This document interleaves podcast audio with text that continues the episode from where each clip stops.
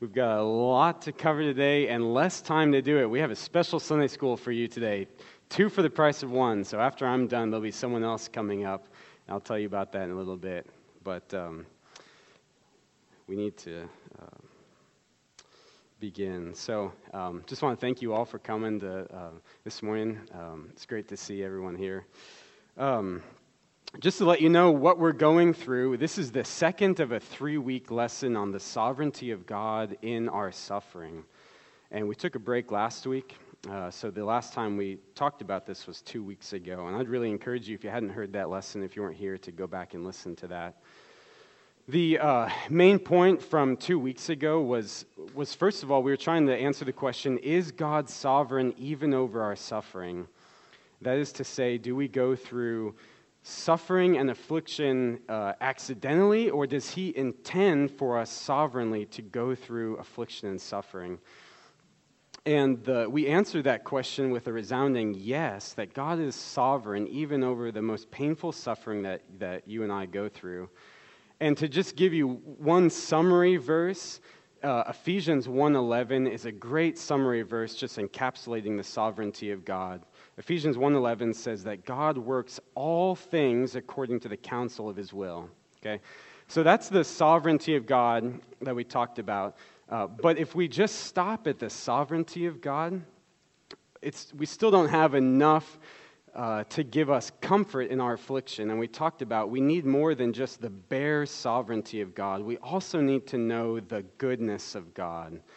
And that's what we talked about last time. It's summarized in Romans 8:28. You remember that that God works all things together for good for those who love God and called according to his purpose. So, those are the two things that we have to hold on to that scripture clearly teaches he's sovereign in our pain and he's also good. And so just a picture of this is the sovereignty of God shows us that it's God's hand who's holding the scalpel in our life that's causing the pain.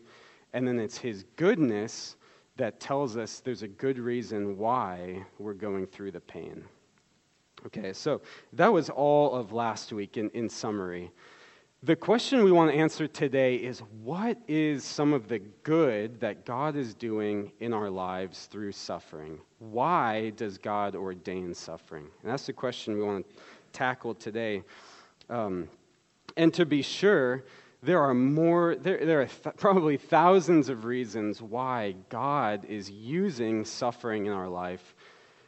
But before we just throw our hands up and say, well, I have no idea why God would allow this, uh, the Bible gives us many clear reasons why God intends for us to suffer and what He's trying to produce in us and in uh, people around us through suffering. So before we just throw up our hands and say God is unknowable, which He is, uh, He has reasons we can't figure out, which He does, uh, He's given us uh, very specific reasons, and we'll look through the, some of those today.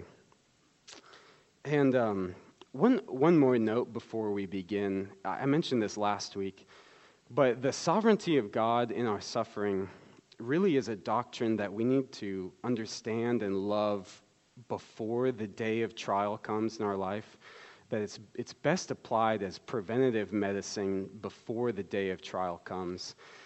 And the same thing can be said today, except from the opposite end, okay?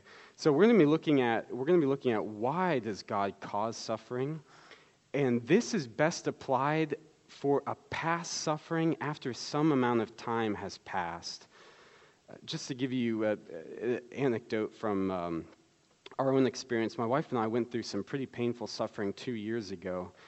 And we, we were reading through a book about some of the good things that God does in suffering. And we read through that book about a month after the event had happened. And even a month later, uh, it was still a little bit too soon. It was still a little bit painful to read some of what we're going to be talking about today.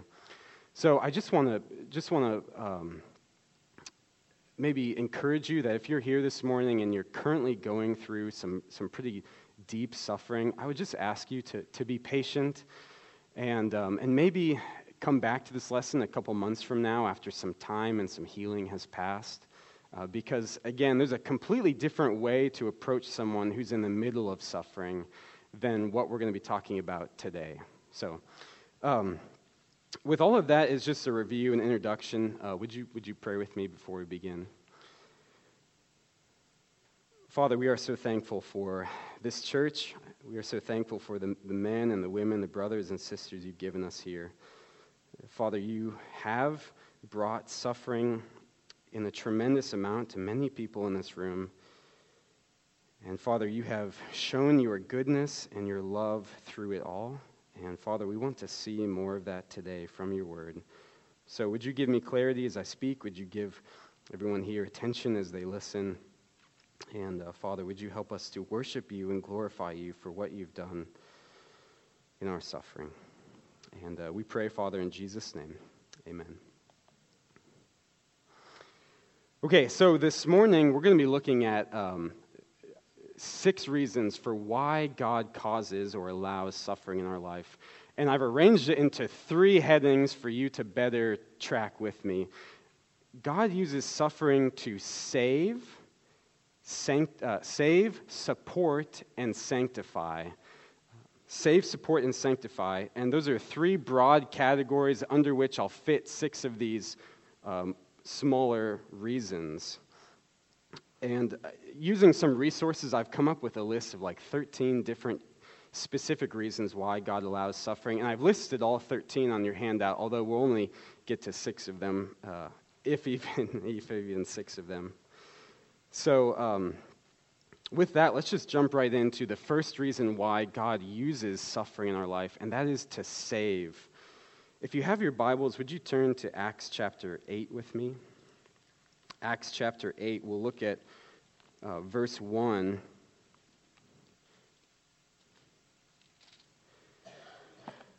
And what I want you to see that from Acts chapter 8 is that the suffering of God's children is one of his means for spreading the gospel. We see that in Acts chapter 8. The context of Acts chapter 8 is the martyrdom of Stephen. You remember in 7, he had just been martyred. And in Acts chapter 8, we see what happens as a result of the martyrdom of Stephen. I'll read in verse 1. And Saul approved of Stephen's execution. And there arose on that day a great persecution against the church in Jerusalem. And they were all scattered throughout the regions of Judea and Samaria, except the apostles.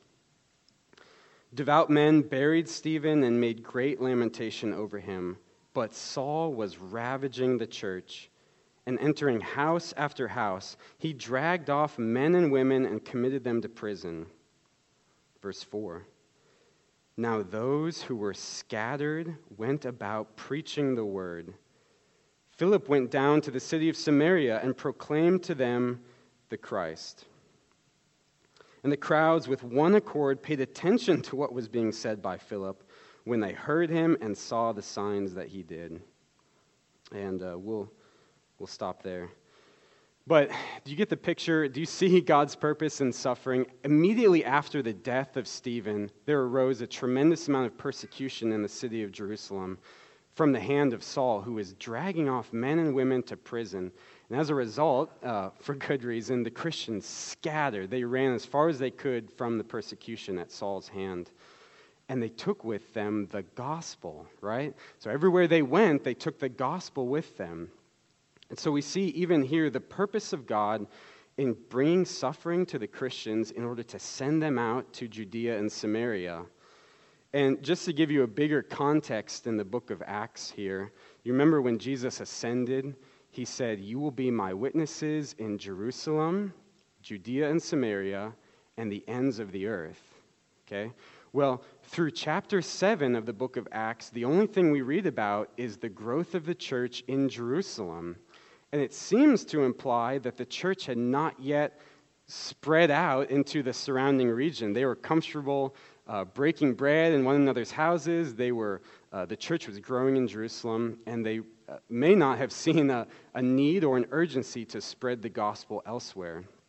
And so, God, in his sovereignty and his goodness, brought this persecution to the church in order to send them out uh, to go and take the gospel and save people in the whole world eventually.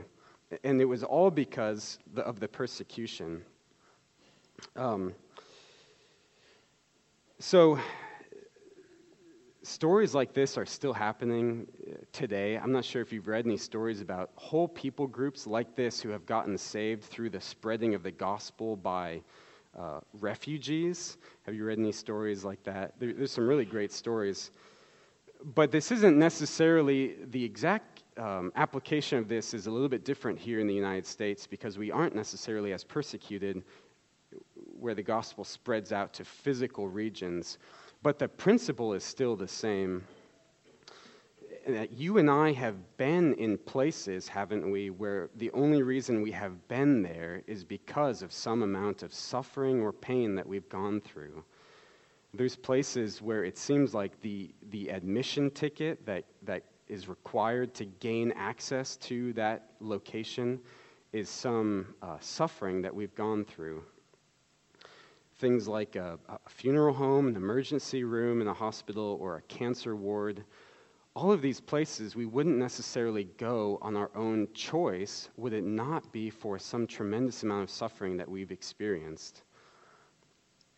And um, it, it's more than just a physical placement as well it seems as though when we are experiencing suffering and we give testimony to the goodness and the sovereignty of God, that our testimony is more believable and credible by people who are listening and observing us when we're going through suffering than if we give glory to God in our um, prosperity and in our peace. So not only is he is God repositioning his missionary troops through suffering, but he's also giving us a credible testimony and a more believable testimony when we still express a confidence in God even through the suffering that we go through. And uh, we've seen this even here in our small body in Calvary. Uh, if you've been here for, for more than four years, uh, you remember four years ago when God chose to take uh, James McKenzie from us at the uh, prime age of 30. Do you remember that? Um, when he passed away, a shock wave went out through this church and the whole Fort Worth, the whole city of Fort Worth. And the question is, why? Why would God take a man, a young man in the prime of his life? Um, and if you were at his, his funeral service, you saw at least a glimpse of why God would do that. There were hundreds and hundreds of people at his service. It was the biggest, biggest service I've ever been to hundreds and hundreds of people who were there. And every single person who was there heard the gospel. Okay? They heard that they were a sinner, everyone is going to die, and the only way to be saved is through Christ. What a powerful testimony that may not have been possible if that had not happened. And you can ask the Mackenzies. Uh, they've known of at least two people who have come to saving faith as a direct result of of James's passing away. Unbelievable how God uses suffering to save, to spread the gospel, and to create a, a, um, a more credible and believable witness from his people. Um, so that, that's the first reason we want to look at for why does God allow suffering? The second reason, if, if you look, is to support. God uses suffering in our lives to support. And what I mean by that is for us to comfort others in their affliction. And uh, again, if you, if you have your Bible, would you turn to 2 Corinthians chapter 1, where we see um, just this one, wonderful truth of how God uses our suffering and the comfort that we've received in our suffering. 2 Corinthians chapter 1. And I'll start in verse 3. I'll just read verse 3 and 4. 2 Corinthians 1, verses 3 and 4. I'll take a drink of water quick.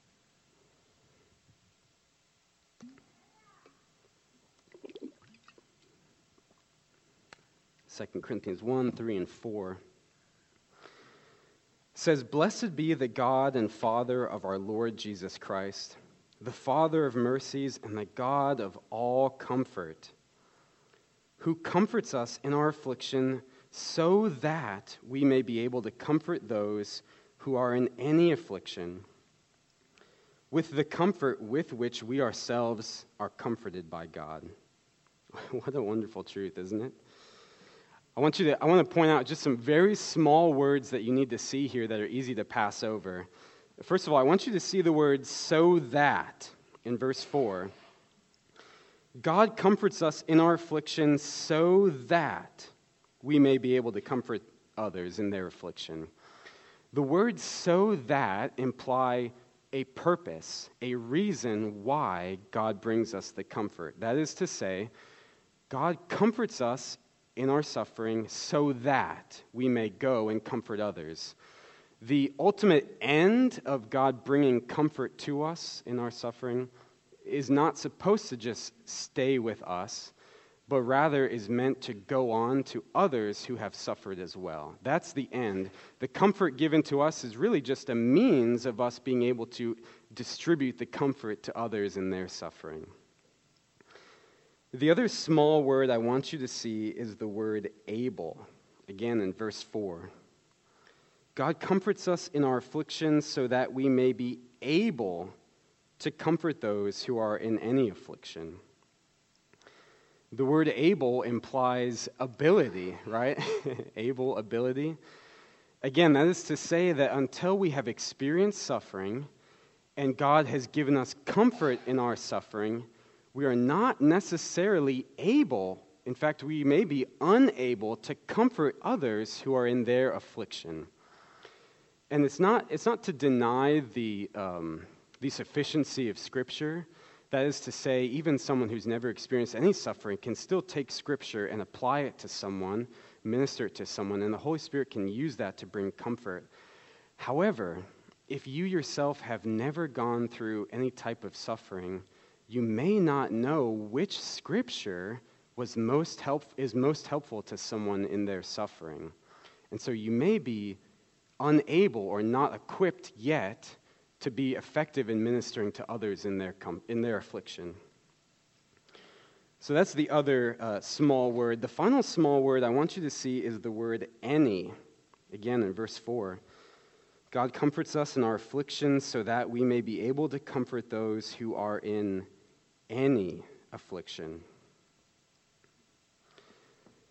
The purpose that I have in drawing your attention to that word any is just to encourage you that um, if you have gone through any type of suffering, you are now equipped and commanded to take the comfort you've received and apply it to any other situation of suffering. Uh, that's not to say that, uh, that's not to deny that there is actually usually a greater bond between believers who have walked a very similar trial. But it's to say that if you've received comfort, you are now able to comfort any to comfort anyone in any type of affliction. So don't feel like you're unable to sympathize with someone because you haven't walked the same exact suffering that they've gone through. So I'll just maybe pause and ask you to think about if you've seen this in your own life. Do you remember when a time when you were suffering greatly and someone brought uh, another believer into your life who had gone through deep suffering and they were able to minister comfort to you that they had received out of their own suffering. And also, it seems as though God, in His providence, brings other people into our life after we've been comforted so that we can distribute the comfort to them as well. So, those were the first two uh, examples of, of what God is doing in our suffering. He's saving people He's supporting people, the believers. And finally, we'll spend the most time here, he is sanctifying believers. That is, he is changing us from one degree of glory into the image of Christ. And uh, I've got four purposes under, under the heading of sanctifying. Hopefully, you're not being confused by my outline. but uh, there are four purposes I've, I've put under the heading of sanctify. And the first one I want to show you is that God is testing and strengthening faith in our affliction. To test and strengthen faith. Uh, there was a, a Puritan, Thomas Boston, he said this. Listen to this quote Suffering is the great engine of providence for making men appear in their true colors.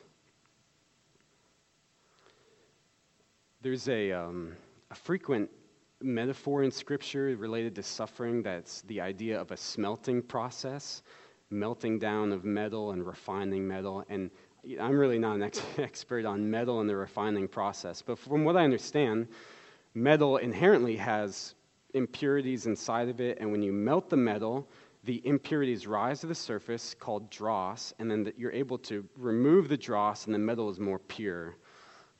Well, uh, in the same way, God uses affliction as a crucible, as a furnace to test and refine our faith. I'll give you one example. Isaiah, I'll give you two examples. One is Isaiah 48, verse 10. Isaiah 48:10, God says, "Behold, I have refined you, but not as silver. I have tried you in the furnace of affliction." In 1 Peter 1 6, this is probably the verse that came to your mind when I mentioned this purpose. 1 Peter 1 6. This was so helpful to Jesse and I in our suffering. Peter says, In this you now rejoice, though now for a little while, if necessary, you have been grieved by various trials, so that, that is, in order, here's the purpose that you've been grieved, in order that the tested genuineness of your faith, more precious than gold that perishes though it is tested by the fire, may be found to result in praise and glory and honor at the revelation of Jesus Christ. So, suffering is the fire, suffering is the crucible that tests faith, first of all, and then secondly, it purifies faith if true faith is found. I want you to consider two examples from Scripture. One is Job. In fact, this was the, this was the, the reason that Job was put to the test in the beginning, was it not? There was this heavenly debate between Satan and God, where Satan says, um, basically, Job only follows you because you've given him so much wealth and comfort. Okay? So if you throw him into the furnace of affliction and you, and you take away all of his things, he'll, he'll, his faith will burn up, he'll reject you, and his faith will be shown to be false. And God says, okay, let's throw him into the furnace of affliction and see what comes out. And you remember that when, when Job went into the furnace of affliction, when everything was removed, what came out, what was shown to be revealed, was the genuineness of his faith despite all of his comforts being removed. The other example I want you to think about are the 12 spies that Moses sent into the promised land to test out um, the strength of the enemy right before they were about to go into the promised land. You remember, Moses selected 12 men and he sent them in. And my guess is Moses wouldn't have chosen 10 weak men and two strong men. I'm guessing that Moses would have chosen 12 men, godly men from their appearance, godly men who trusted God, at least verbally. And yet, when the 12 spies went into the promised land and they saw the enemy and they saw the fortified cities and how tall they were and how strong they were, 10 of them were shown to be um, false, to have a false faith that didn't pass through the furnace of the affliction, and two of them were shown to have a genuine faith Joshua and Caleb. And so, in the same way that God has used these men, He does that in your and my life. And um, I, am guessing that you have seen this as well. Have you known professing believers who, when they have gone through a, a time of just tremendous suffering, they have rejected the faith and they have turned their back on Christianity? Um, I, I, it happens sometimes. Okay, well, what's happening is when they were placed in the furnace of affliction, what was shown was that there was actually no true faith to begin with. On the other hand, have you seen a professing believer who has gone through just incredible suffering and you have just been shocked and amazed at what came out of the suffering? That not only was there shown to be a genuineness of their faith, but in fact it was refined and purified in the suffering process. So, for any of us who emerge from this furnace of affliction, uh, the credit for, for emerging does not belong to us. And that's the purpose of 1 Peter 1. Do you see that purpose there?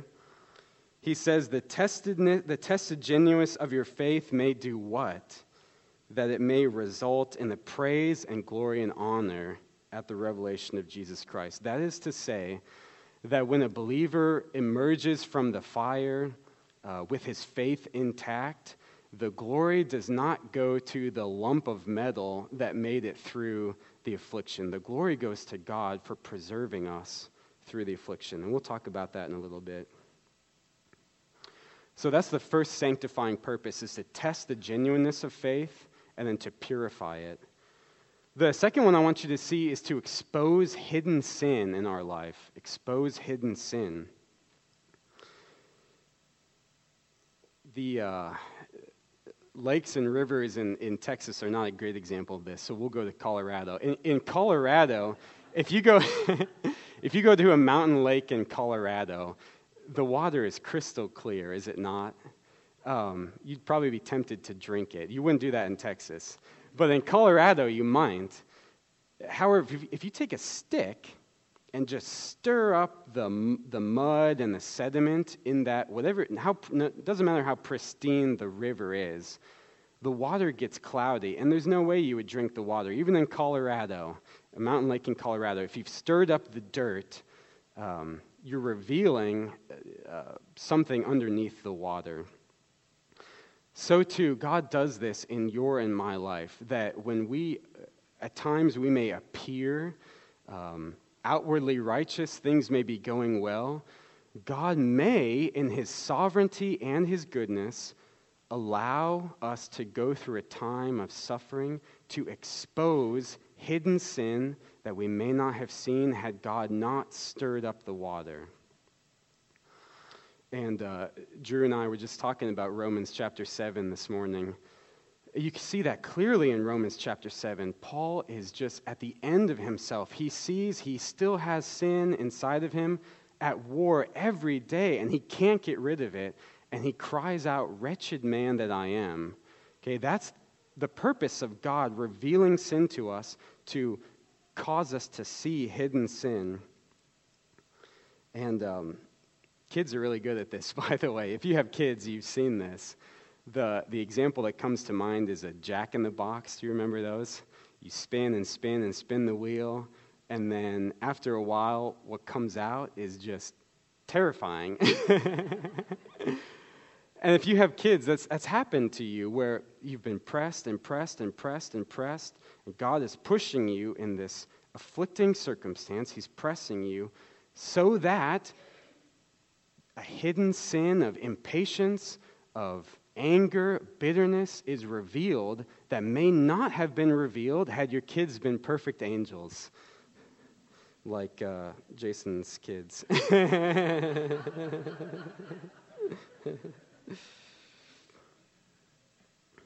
um, so, what is God's purpose in revealing the sin? Well, it's to bring us to repentance. It's not just to see the misery, the sinfulness of ourselves. That is one of God's purposes. To see how wretchedly sinful we continue to be, even though we've been saved. But it's to draw us to repentance, like Job did. Job saw the sin in his life through the course of, of the suffering. You remember there was no suffering that caused, sorry, there was no sin that initially caused Job's suffering. But in the course of his response, sin was revealed. Okay? And at the end of the book of Job, he repents and God restores him and gives him twice as much as he had before. That is the purpose. God is revealing to us hidden sin, driving us to repentance so he can bring in the healing of the gospel again and remind us of the, the comfort and the thankfulness we have that we've been forgiven for all of our sins. There's a reason why Romans chapter 8 comes right after Romans chapter 7. Immediately, Romans chapter 8, verse 1 comes, and Paul says there's no condemnation for those who are in Christ Jesus. Right after he had said, Wretched man that I am. So, that is the, the second purpose of God in our suffering to reveal hidden sin. The third sanctifying purpose is to see God clearer and to know His Word better. To see God clearer and to know His Word better. So, uh, isn't, it, isn't it so true in your life that the times you have clung most desperately to God, the times you have had perhaps the sweetest communion have been in the times of deepest suffering that you've gone through, where you've, you have nothing else, you have nothing else to hold on to except for God and His Word? He does that so we feel our weakness and we come to Him to know Him better. Just two verses I want you to consider is Psalm 119, verse 67 and verse 71. 119, 67, and 71, where David said, Before I was afflicted, I went astray, but now I keep your word. And then verse 71, and it was good for me that I was afflicted. Why, David? Why was it good that, it, that you were afflicted? Here's what he says It was good that I might learn your statutes. In other words, have not the greatest times of your growth, your spiritual growth in knowing God and understanding His Word, have they not come in times of the deepest suffering that you've gone through? You know, when we have, um, when we have a physical wound, the wound is closed over with a scar. And in the same way, whenever we go through deep suffering, it seems as though God gives us spiritual scars that we remember uh, for the rest of our life. And I'm willing to bet if I ask some of you some, about some of the deepest suffering you've gone through, even in the past 10 years, that you might be able to recall the chapter and the verse of the scripture that you desperately needed in that moment, even years later. Years later. Martin Luther said that he could never rightly understand some of the Psalms until he was in affliction. Isn't that true? It seems like affliction almost unlocks some of the Psalms. We could read them. For example, Psalm 34 says, God is near to the brokenhearted and the crushed in spirit. It's a wonderful promise, even if you have never experienced suffering. But uh, it's not until you've had your heart broken and your spirit crushed that you almost unlock that psalm and you understand with a greater level of uh, love for God and His Word that how precious that psalm is to you. At the very end of Job's trial, uh, when he had repented, he, he, he said this Job 42 uh, I had heard of you by the hearing of the ear. He's talking to God. God, I had heard of you before with the hearing of the ear, but now my eye sees you. It's as though, as Job suffered, all of the tears he cried had almost washed his eyes so he could see God clearer. And God does the same thing in your and my life. That's one of God's good purposes in suffering is to draw us closer to himself. Listen to this little poem. I walked a mile with pleasure, she chatted all the way, but left me none the wiser for all she had to say. I walked a mile with sorrow, and ne'er a word she said. But oh, the things I learned from her. Oh, I'm sorry, I'm sorry. I walked a mile with sorrow, and ne'er a word said she. Now it'll rhyme. But oh, the things I learned from her when sorrow walked with me. And uh, God does that in our suffering. He teaches us, draws us closer to Himself in our suffering. And finally, I want you to see the fourth sanctifying purpose of God in our suffering. It's to display the power of grace and the weakness of man. And I realize I should have flipped those, but it, uh, the uh, outline had already been printed. God shows us the weakness of man first, and then he shows us the power of grace. So the order should be flipped. But if you, are you still in uh, 2 Corinthians 1? If you're, if you're not, if you could turn back to 2 Corinthians 1. Paul continues. This is a wonderful passage of Scripture, the whole chapter to read through to see what God is doing in our suffering. 2 Corinthians 1, verse 7. I'm sorry, verse 8. Paul says, For we do not want you to be unaware, brothers, of the affliction we experienced in Asia. For we were so utterly burdened beyond our strength that we despaired of life itself. Indeed, we felt that we had received the sentence of death. But that was to make us rely not on ourselves, but on God who raises the dead. And you remember later in 2 Corinthians 12, Paul says that. Um, just blanked. I need. To, I'm sorry. you try memorizing scripture in front of 50 people. Uh, 2 Corinthians 12. Um, Paul, after the thorn in the flesh, he, he, he asks God to remove the thorn, and God responds, My grace is sufficient for you. My power is made perfect in weakness. Therefore, I will bo- boast all the more gladly in my weakness, that the power of Christ may rest upon me. So these are strong words from Paul. He says that he was so utterly burdened beyond his own strength that he felt like he had received the death sentence. He was despairing of, of life itself. And yet, God had a good purpose in making him feel that way. And have you, have you and I not felt that way? If you've been in just the most severe amount of affliction, you know that you, you just have no strength at all. You feel as if you are just a little. Um, Pastor Dan uses the example of a little boat out in the ocean of, a, of an enormous storm. You feel like anything could crush you at, the mom- at a moment's notice but there are really there are really three purposes that God has here in 2 Corinthians in showing Paul his weakness. One was to reveal it to himself, painfully to reveal Paul's weakness. The second was to cause him to trust in God's strength and power alone. And the third was to give him a voice and a testimony to give the glory to God for any of the visible strength that someone had seen in Paul. And I'm sure that you've seen that yourself in your own suffering. Let me give you another example of, of another man in the Bible, Peter. Uh, Paul felt the sting of his own weakness, and so did Peter, probably at a, probably at a, at a greater level than Paul did. If you remember, um, Peter denied Christ three times on the night, um, the night before his crucifixion, or maybe the morning of his crucifixion. Um, and the, and the, the evening before that, Jesus had basically told Peter this was going to happen. And here's this the story that I want to point you to is in Luke 22, Luke 22, 31. Uh, you don't necessarily have to turn there, but Luke 22, 31, just so you can write it down.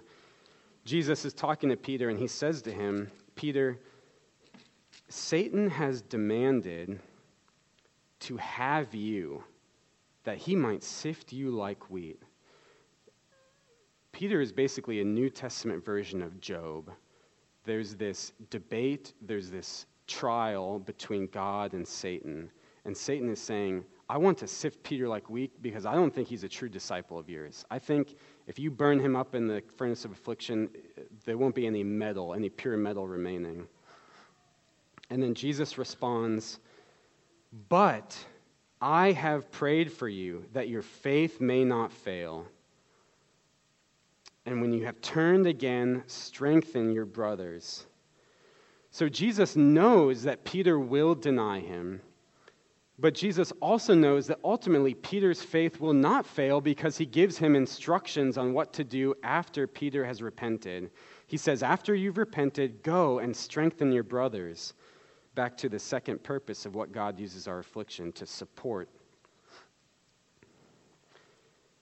But uh, Peter hasn't learned his lesson yet, even with Jesus giving him this warning. Do you see Peter's response?